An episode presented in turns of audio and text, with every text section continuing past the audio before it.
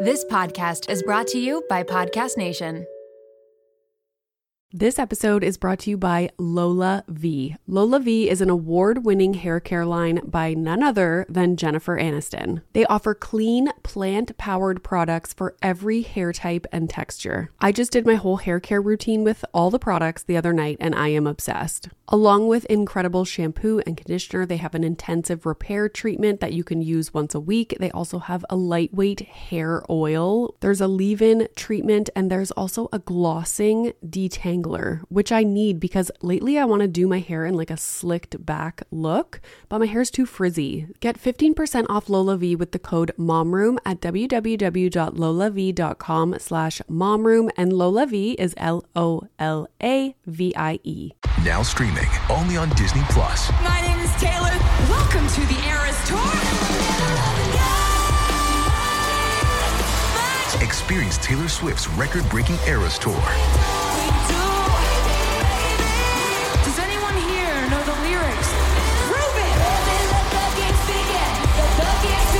Swift The Eras Tour, Taylor's version, with four additional acoustic songs. Now streaming only on Disney Plus.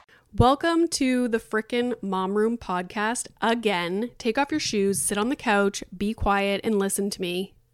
Okay, this is the second time I'm recording this because I did not press record on my GD, that stands for goddamn recorder. And I was talking for probably 10 minutes. And I'm in my luteal phase. So this is a lot for me to deal with. Um, let's jump into it. It is, what is it? Wednesday? I just heard my husband come in the house. He's like, Oh, I'll be outside the whole time you're recording. Really? Because why do I hear you coming back into the house? Anyways, before I get into the topics, so the topics are people pleasing versus kindness. I'm sure you guys have been waiting for that because I posted about it on Instagram. I don't like recording when people are in the house. Anyways, um people pleasing versus kindness, people feeling entitled to your labor delivery newborn baby. And the I wanted to talk about the TikTok that I shared of the mom that is like hysterically crying, hasn't slept for like a year, doesn't want to sleep train. I want to get into that. Um but first, a little life hack, if you will. My dad shared this TikTok with my mom, and I'm assuming he saw it on Facebook. It was probably reshared from TikTok because my dad does not have TikTok. I don't think that would be wild if he did. Just opening cans of just opening cans of pop while I'm recording. Anyways, um you know how you buy avocados? Usually I'll buy like 2 or 3 at a time. They're rock hard and then I wait a few days and they all ripen perfectly at the exact same time. So usually it takes me about 2 days to go through one avocado. And then by the time I eat that avocado, the other two that were also perfectly ripe are now bad. So, what you do to avoid this, and I have seen it work with my own two eyes, because when I was at my mom's place, she showed me and I was shocked. She was like, These avocados have been in the fridge for weeks. I was like, Shut up. But they were. So you put your avocados as soon as you buy them. They could be rock hard, they'll still ripen to the right amount in the fridge. You submerge them in water. So either a big container, like a whatever, a big Tupperware container, put a bunch of avocados in, fill the container with water so that all the avocados are like submerged underwater. Or what my mom did was put them in a freezer bag and ziplock it up and fill the bag with water. Wild. I know. I was I was in disbelief and so she's like, "Oh, well use the avocado." She had like 5. She's like, "We'll use them to make guacamole." And I'm like, there's no way they have been in your fridge for that long and they're going to be good. So I'm going to make a reel because obviously I took video of the whole thing and like the hack and I'll share it. But I took a video of her like opening each of the avocados. Every single one was perfect. And I was shocked. So that's a life hack that I am going to use because I want to eat avocados every day, but it's hard to you would have to go to the grocery store every single day buy one avocado and then the next day buy another and like go on a schedule to make sure each day you had a ripe avocado.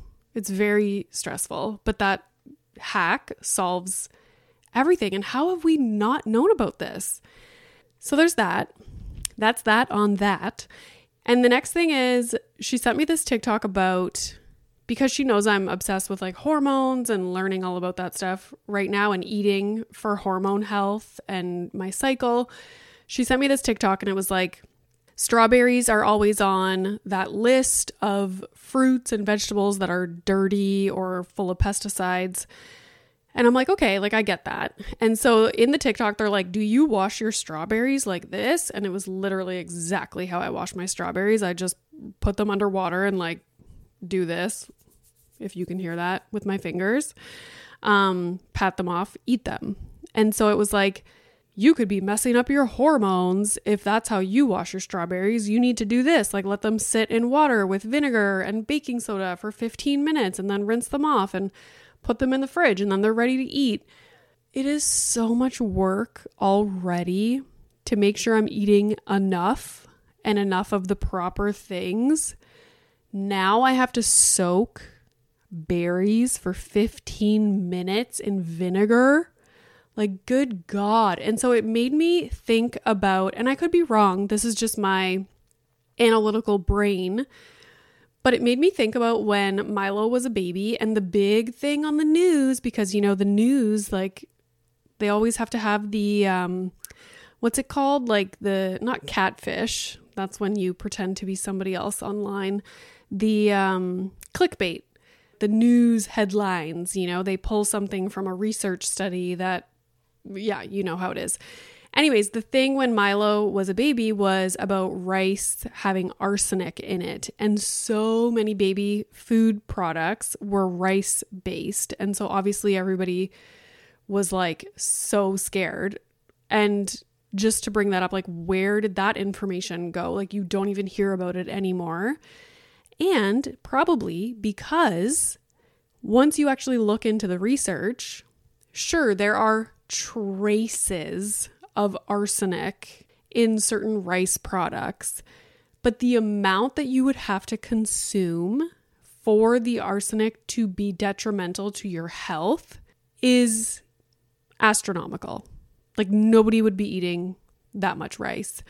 And so they use that research article that found traces of arsenic in rice products and then they blow it up so that people watch their news stories and click on their articles and then it just dies down because people move on and realize that, oh, it's actually not that big of a deal. Like nobody actually follows through. It's not like now our doctors are instructed to tell us not to feed rice to our babies. Do you know what I'm saying?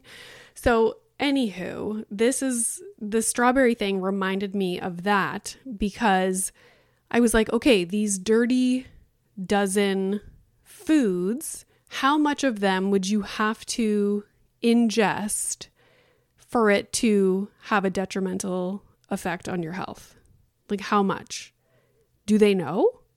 Because I would like that information. It's like, it's like when you take medication, you're not going to take, you know, a, a tiny little piece of crumb of Tylenol because it's not going to do anything. You need a certain dose of things for it to have an effect. So that's always the question that I wonder about. I don't even think I respond. My mom sent me that TikTok and I watched it and I was just like, eh, I didn't respond. But maybe I will do some investigation. How many strawberries does one have to eat to have negative effects of pesticides? And are American strawberries different from Canadian strawberries? And so on and so forth. Like, are there different laws for the amounts of pesticides or what kinds of pesticides you can use. Like it's all very, very interesting stuff. Today on my stories, I talked about keeping nuts in the fridge. So I make my own kind of nut mixture in a big airtight container in the fridge. So what I do is I buy huge bags, the biggest bags I can find, of all different kinds of nuts, like hazelnuts, macadamias. I can't, all of a sudden, I can't think of one fucking nut. Um, cashews, almonds, pecans, walnuts, all the nuts, pumpkin seeds, sunflower seeds. So I buy huge bags, mostly from Costco, keep them in the freezer because nuts go bad. And I didn't realize this either. I used to just throw them in my cupboard or in a drawer for like years. All of a sudden, you notice your nuts don't taste very good. And my mom was like, you should be keeping them in the freezer or at least in the fridge. But I find it easier to buy in bulk, first of all, because they're so expensive. Um, Costco is like the best for big bags of nuts. Keep them in the freezer and then take them out in small batches, make a big nut mixture, put it in the fridge, and then keep your nuts in the fridge. This is so funny. Like, how many times am I going to say nuts? I do the same thing with chia seeds, hemp hearts, because again, they go bad. They go stale or sour. I forget what the word is. They, I don't know, they're just not fresh. So that's why I do that. Someone messaged me and she was like, "Oh my god, like are we supposed to be keeping our nuts in the fridge?" Yeah, I think we should. It's like when you buy um nut butters that are pure, you refrigerate them because they will go bad. Nuts are the same thing. Nuts, nuts, nuts. Okay, let's get into the topics that I wanted to talk about. So, people pleasing versus kindness let's take it back to why I wanted to talk about this in the first place. I made a reel. It was this beautiful, lovely little sentimental reel about how I was at a birthday party. This is a true story based on true events. And a mom came up to me because this birthday party, it was the entire class. And the mom of this little girl in Milo's class came up to me and she was like, Oh, like you're Milo's mom my daughter says that Milo is the nice boy in class. And I was like, oh my God, that's so nice. Like, I thought it was such a good thing. I was like thinking about how that makes me more proud as a parent than anything else, you know, like him being good at a sport or, you know, getting an A plus. It's like to hear that your child is kind to other kids, especially at that age, enough and so much so that, you know, the child tells their parent that Milo is the nice boy in class. I was just like, oh my God, this is amazing. I made a joke. I was like, yeah, he gets that from my husband, not me. so I made a reel about that. And then everyone was like, oh my God, that's so amazing. Like, da da da. You know, what you would expect. Cause I was like, isn't this a universal feeling of like, oh, that's lovely? But no, somebody came in with the doom and gloom. And she was like, you know, I would be really nervous. Oh, I forget how she worded it. I should have kept it, but now it was so long ago that I don't, I can't go find the picture or like I screenshotted it. It was something like, if someone said that to me about my kid, I would be really worried. I was always labeled the nice kid, but basically saying that she was like bullied and taken advantage of and she was saying how like people pleasing uh like usually if you're labeled the nice kid it's cuz you're like a people pleaser and like then you grow up to be a people pleaser and all this stuff and I was like holy shit like that got dark real quick. So, at first, obviously I rolled my eyes at that comment, but then I started to think about it and I was like, okay, I can understand where they're coming from. And it's one of those cases where they are generalizing their own experience to everybody else. So now anyone that's labeled a nice person is going through what they went through. And I don't think that's the case. Sure, for some people, I'm sure they're like, oh, yeah, they're really nice. And they're actually people pleasers and have trouble setting boundaries and have unhealthy relationships with people. Like, I get that that's a thing. But at the same time, each person is an individual circumstance. And so if Milo was a very timid child that had like low self confidence and, you know, was shy, and I seen him interacting with other kids and uh, kids are picking on him and he doesn't stand up for himself, like that's one thing. but that's not the case at all. I feel like if you are confident, you can be kind and it has nothing to do with you being a people pleaser or people taking advantage of you or all the things that she was saying. The most hilarious thing ever is, and I thought about this comment the other day because I'm all about kids learning body autonomy. Like, I love that. We have previous episodes on that topic, they're incredible. So important, especially nowadays. So, I'm pretty sure that they're teaching something along those lines in Milo's classroom because the other day he's standing at the table, no, the coffee table, and I'm like, "Okay, Milo, come on, we're going to eat dinner." And he's like, "You don't control my body. I control my body." And I'm like, "Okay, but it's dinner time." You know? So then I was like, if you're going to teach body autonomy in school, can you just clarify for the kids like what situations that would be appropriate in versus like when your parents tell you that it's dinner time, it's not them trying to control your body. So that was so funny. Like I didn't even know what to say. I was like, "Okay." Um so yeah, like it's great that kids are learning all these things nowadays, but at the same time as parents, it's like, "Hey, can you help mommy clean up your toys that you left all over the floor?" You don't control my body. I control my body. Cool, cool, cool, cool. Okay, well, shit, what do I say now? So I found this article. I hate how I say so all the time. I just want to say that right now. And you know what? I read a thing that says people who say so all the time to start sentences are not confident in what they're saying. And every time I fucking say so, I think about that article and it drives me nuts. I need a word to replace so. I'm not going to say it, I'm just going to jump into what I'm about to say. I found an article online that was people pleasing versus just being a kind person. And they talked a lot about the motivation behind the behavior, which made a lot of sense. The motivations behind being a people pleaser was first of all transactional. So no, I think that was appropriate in that in that sentence. Transactional.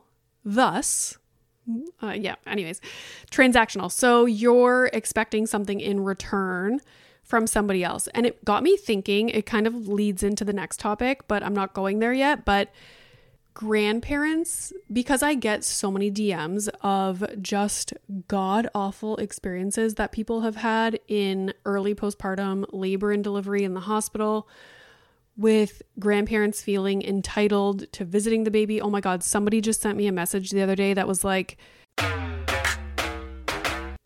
this episode is brought to you by Magic Spoon. You guys know I have been very intentional with what we've been eating lately. I'm looking at protein, I'm looking at sugar content, and avoiding things like artificial ingredients or colorings. Milo used to always want pancakes or waffles in the mornings, and now he is getting into cereal. And I'm so excited because Magic Spoon is the perfect option. Their variety pack has four flavors cocoa, fruity, frosted, and peanut butter. They have zero grams of sugar, 13 to 14 grams of protein and only 4 to 5 grams of carbs per serving. They're made with wholesome ingredients, no artificial flavors or dyes, and I'm just so happy that he's getting a good amount of protein before he goes off to school. And it's a great snack for me and my husband too, because 13 to 14 grams of protein in the cereal, now you add a high protein milk, you're set. That is such a high protein snack or meal. I should also mention that it is gluten free, grain free, and soy free. So go to magicspoon.com slash momroom to grab a variety pack and try it today. And be sure to use our promo code momroom at checkout to save $5 off your order. And Magic Spoon is so confident in their product, it's backed with a 100% happiness guarantee. So if you don't like it for any reason, they'll refund your money, no questions asked. So try a delicious bowl of Magic Spoon cereal today at magicspoon.com slash momroom and use the code momroom to save $5. Thank you, Magic Spoon, for sponsoring this episode. This episode is brought to you by Little Spoon. It is 2024. As busy parents, it's hard to completely overhaul our lives, but what we can do is make small changes that will make our lives easier. And that is where Little Spoon comes in. Their goal is to make keeping your kid healthy feel like the easiest part of your day so that you can cut through all the drama of mealtime. Little Spoon offers baby blends, biteables, and plates. So, baby blends is fresh, organic baby food. They have single ingredients, but also multi textured purees to take the stress out of starting solids. Biteables make the transition to finger foods easy because they are cut perfectly to size, which promotes self feeding. And of course, all the biteables are healthy, balanced, and free of artificial junk. And then there are plates for your toddlers and your bigger kids. They are meals that are free of all the bad stuff. They taste amazing. Even the pickiest eaters will love them.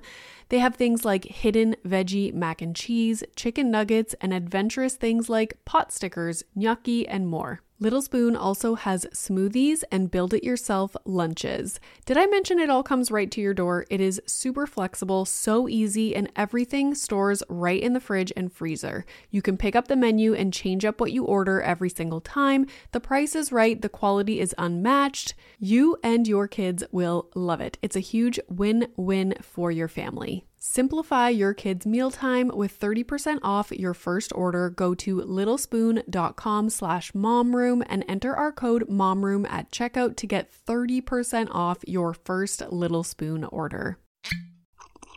Ah, mmm.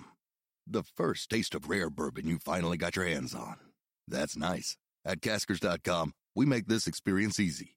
Caskers is a one stop spirit curator with an impressive selection of exclusive, sought after, rare, and household names in the realm of premium spirits and champagne.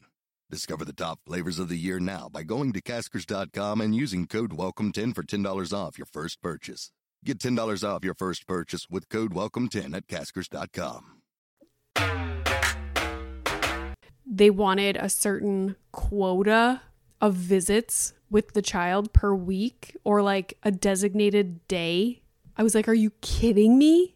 I can barely see my husband in a week. And now people's lives are busy. And you expect us to drop everything so that you can visit with our baby. It just blew my mind. But then there's some grandparents who, if you are setting a boundary, let's say we don't want visitors for the first two weeks. We're going to chill at home. We're nervous about illnesses, whatever it might be.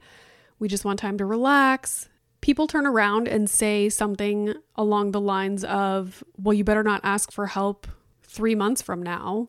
You're not letting us visit, or you're not letting us, you know, visit in the hospital room after the baby's born. Like, don't ask us for help.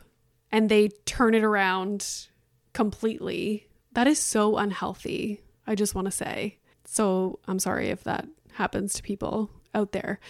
That made me, when I read about the transactional thing, that's what I thought of for some reason, because that's terrible. Another, because th- so many people are like, yeah, we don't even speak to our in law, to my in laws anymore because of XYZ or because we didn't want them visiting in the hospital. Like they still are pissed off at us, and our child is nine now. And I'm like, what? Like, get a life, people. Get a life.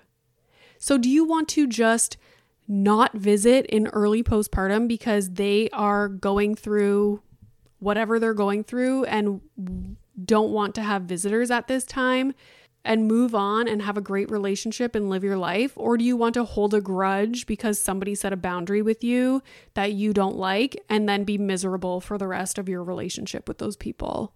And then ultimately, your relationship with your grandchild is just going to suffer. Like, get over yourself, people. Anyways, transactional. So, if your motivation behind the behavior is transactional, that can be a sign of people pleasing. Guilt. Are you doing things because you feel guilty if you don't? You feel like you have to. And then the biggest one is probably that you don't want to be disliked. I have zero desire to be liked by whoever. So I've never had that issue. One of my issues is that I always worried about I always worry about other people being comfortable, which is probably why I'm decent at podcasting with people in person. I always want other people to feel comfortable. I'm working on that because sometimes it's to my detriment. So I need to work on that a little bit, but that's just something I know about myself. It doesn't mean I'm a people pleaser. I'm just, I feel like women are conditioned that way in general. Like it could be a random person in public, and I'm like, oh my God, I don't want him to feel uncomfortable. So I'll just make myself feel uncomfortable, you know? So the motivation behind the behavior, if you're just a kind freaking person, you're doing it out of goodwill. I'm not even really sure what that word means. Choice. So you feel like you have a choice in the matter. You're not doing it feeling like you have no other choice, like you have to do it. So it's a choice that you're making, and then you feel like there's an abundance of whatever it is that you have that you're able to help out other people. So it could be your time. For Milo, it could be sharing toys. You know, he doesn't feel like he has to hold on to every single toy because otherwise he'll never see them again. Like he is comfortable with sharing or whatever. I'm just using that as an example. For the people feeling entitled, this topic blows my mind. Every single time I bring it up, it blows my mind because I get flooded with messages. Even if you just go to the reels and read the comments, you'll be like, wow, people's experiences. And people just, it's one of those topics where as soon as you put out a piece of content about it, people just want to share their experience so badly. I should almost do a full episode where I talk with people quickly about their experiences with people wanting to visit in the hospital, like be in the room when they give birth, and how that played out for them because it's fascinating to me. I did an episode with Tracy Dalgleish. She's a psychologist, and we did the entire episode on boundaries because a lot of people are like, well, what do you do if you set a boundary with your in laws and they don't uh, like listen to the boundary or respect the boundary. And so we get into that in that episode, and that is episode 223. You can watch it on YouTube or you can listen wherever you are listening now. I feel like, first of all, how do you decide who is going to be in the room when you are going to give birth? How do you decide who should be in the room when you are going to give birth? You ask yourself, who do I want to be as a who do I want to be a support person for me as I'm in labor and giving birth to a baby? Who is that support person? For most people it's going to be their partner, like the father or mother of the child. It's going to be a doula. And that's the thing. Some people feel entitled to be in the hospital room during labor and delivery because they're the grandma or because they're their sister or because they're their mother. And that's not just because you have that relationship to the person that's giving birth, it doesn't mean that you are going to be their chosen support person for that situation. So for me, I chose, like, obviously, my husband was going to be in the room, and then I was allowed one other person so I chose my sister because she is so good in those kinds of situations. She is a nurse. She is super comforting. Like she's not, she doesn't get worked up over things. Like she's very, like, I just know that she does well in those situations. Whereas my mom is like me. I would be zero help. Like I would be help, but not like I would be internally panicking and that's how my mom is too. Like she would just be like, "Oh my god." My mom had 3 C-sections with all of her kids. So to see like a vaginal birth would probably be shocking to her, whereas my sister had seen a bunch in throughout her schooling. So yeah, initially I wanted a doula because there you go. This is a person that is a professional at supporting someone through labor and delivery. But because I was only allowed one other person from my husband, I chose my sister. And then my sister, we just basically like told her everything that the doula had mentioned for us. But it's interesting how people think usually there's a, a, limit to the number of people you can have in the room. So why do you think it can be you? Like, what are you going to offer me, or how are you going to support me through that process? Do you know what I'm saying? It's like they're going to take up space in that room for their own entertainment, what are you bringing to the table?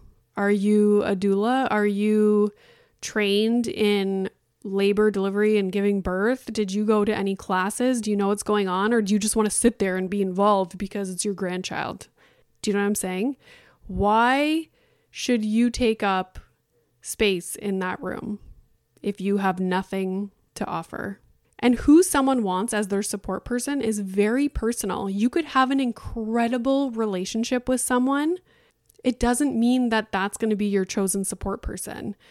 And I think a lot of people, mostly grandparents, get offended when you don't choose them as the person to help, like quote unquote help, because they want to help. Their intentions are good, it's very personal decision who you want in that room and who you want in early postpartum. But everybody feels entitled to be there, to be waiting in the waiting room oh my god, one person said her mother-in-law or her own mom like just like walked into the room shortly after she gave birth or something like like a few minutes after she had given birth and first of all like who is guarding the doors like people shouldn't even be allowed to walk in but the mom was like oh my god i thought something happened because the husband like her partner stopped texting me all of a sudden, like texting me updates. I was like, Are you shitting me? Like, yeah, they're having a baby. Why is he texting you every five minutes an update? Like, people have lost their goddamn minds. I thought something was wrong. So I ran up here and barged into the room. Yeah, we're having a baby. That's why we couldn't text ya. Sorry. I also think, and this is huge, it is Okay, people need to be prepared ahead of time for what your boundaries or what your wishes are going to be. And a lot of people won't know it until they're in the moment. And if that's the case, let's say you were like, oh, yeah, I'm fine with having visitors, you know, after the baby's born and we're settled in our hospital room. If you change your mind in the moment, it is up to your partner who did not just birth a child to relay that message to friends and family. You know what? She changed her mind. We're not going to have visitors at the hospital. We'll let you guys know when we're ready for visitors at our house. End of story. Lock the doors. You're allowed to change your mind. And I know for me, I expected just like you see on TV and what everybody else does, like everybody's going to come over and it's going to be like visitor nonstop. And no, I didn't want visitors at all. And so it was up to my husband and my mom to be like the gatekeepers and let everybody know she doesn't want visitors right now. And we'll let you know, like, we'll keep you posted.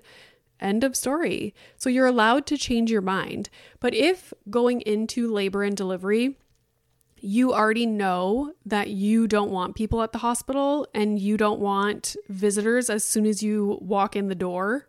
Like, I have heard of people walking in the door of their home, coming home from the hospital with a house full of people, unannounced.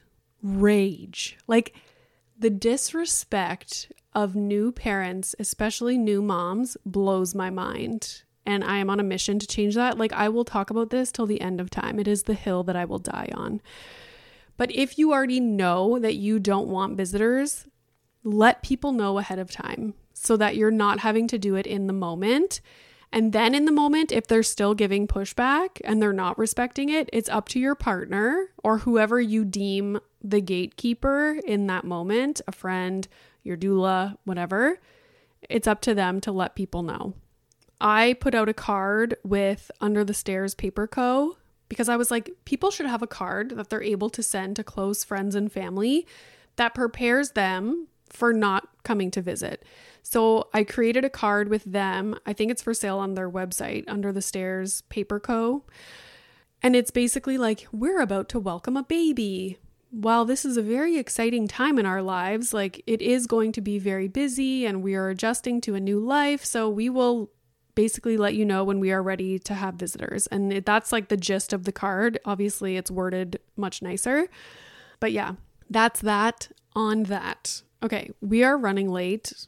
I haven't gotten to the sleep mom TikTok, but all I want to say is that people assume sleep training means you're just letting your child scream till the end of time. That's not what it is. And I wanted to say that how can you look at that mom who was who made that TikTok and say, "Yep, that's good for the baby." Like her mental state, her physical health, emotional health, that is not good for a child. She was basically saying like I feel like I'm to die because I have not slept in a year. I don't know what to do. How do you think her interactions and her ability to be the kind of mom that she wants to be throughout the day that exhausted to the point where she's sobbing in tears. Like, how do you?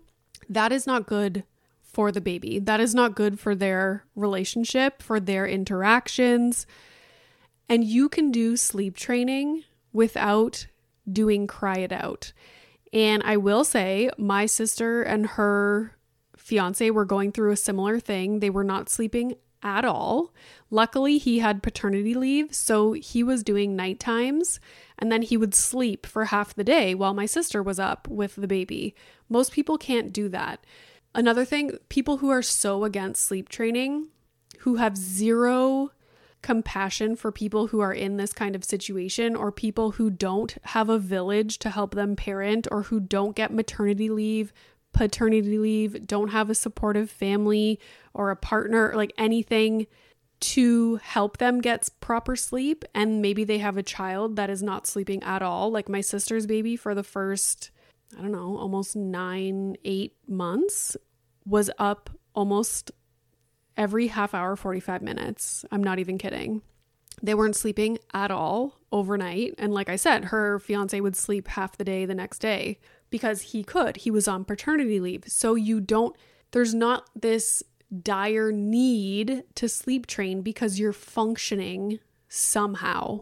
That was like us. My husband was able, Milo woke up three to four times a night, but my husband would get up, give him a bottle for like five minutes, go right back to bed. I could not do that. If I was doing nights, we would have had to sleep train much earlier. But my sister got in touch with a sleep training company in North Bay and they met with them a few times. They explained their entire situation and like they tried everything, nothing was working. And they taught them, they made them this entire sleep training plan. But while they had met a few times, obviously they were giving them little tips on like things they could do, what not to do. They explained, I think it was called like the ladder of support, like how you go into the room and there's like step by step what to do. So like first you just try like shushing them, like shh, like to soothe them. If that doesn't work and like it escalates, you like pat their bum. If that doesn't work, it escalates, you like rub their back. There was like a whole like ladder of like what the process would be. They were they decided they were like, "Okay, we have this whole sleep training plan, like we're to study it, like figure out a whole plan how to do it." And we'll start sleep training on like the Friday but the the previous week before they started the full plan, they were just implementing these little things that the sleep trainers had taught them and Poppy sleeps through the night now. They didn't even have to do the program. They just tweaked a few things like with napping and how they put her down, this ladder of support thing, and now she sleeps through the night. So don't fucking tell me that sleep training is bad. Drives me nuts. So it breaks my heart that there's this stigma around sleep training, people assuming that it's just you're letting your child cry, when there's so much more that can be done to help parents get proper sleep. Because I'm sorry, but all these people who are against sleep training, like, yes, it would be lovely if we didn't have to sleep train and we can just get up 400 times a night and breastfeed all night and then pump all night and just do all the things. That would be lovely. But we don't live in a world anymore where that is possible. We don't live in a world where we have a village around us of close family, neighbors involved with childcare. Like, we don't have that. We're on our own. We also, like, some people don't get maternity leave. Some people have to work full time in order to survive and they have a baby and now what what are they going to do? Not sleep. So while I appreciate your like no sleep training is not natural like we shouldn't be doing it like in what world do you live in we can't not do it in many situations. And the TikTok that that mom, like my heart broke watching that, the TikTok that, or she is a perfect example of someone that needs help, obviously. But for for whatever reason, she doesn't feel like sleep training was an option for her, which is heartbreaking. And just to end it, go listen to the episode number 144 with Dr. Tanya Kotler, and she talks a lot about sleep training and attachment and why sleep training does not affect attachment. And if anything, it can be a positive for the mother child relationship. A well rested mom goes a long way. So that's that on that, ladies, and probably mostly ladies. I am heading out to dinner and a movie. Like, look at me having a life. Thank you guys so much for listening. And if you don't already, please subscribe on YouTube. First of all, the Mom Room Podcast. All our full episodes are uploaded on YouTube every week. Uh, follow us on Instagram at the Mom Room Podcast. And yeah, I hope everybody has a lovely weekend, a lovely Friday. I hope the weather is nice where you are. And most importantly, I hope your child sleeps tonight. Okay, bye bye. Ah, mmm. The first taste of rare bourbon you finally got your hands on.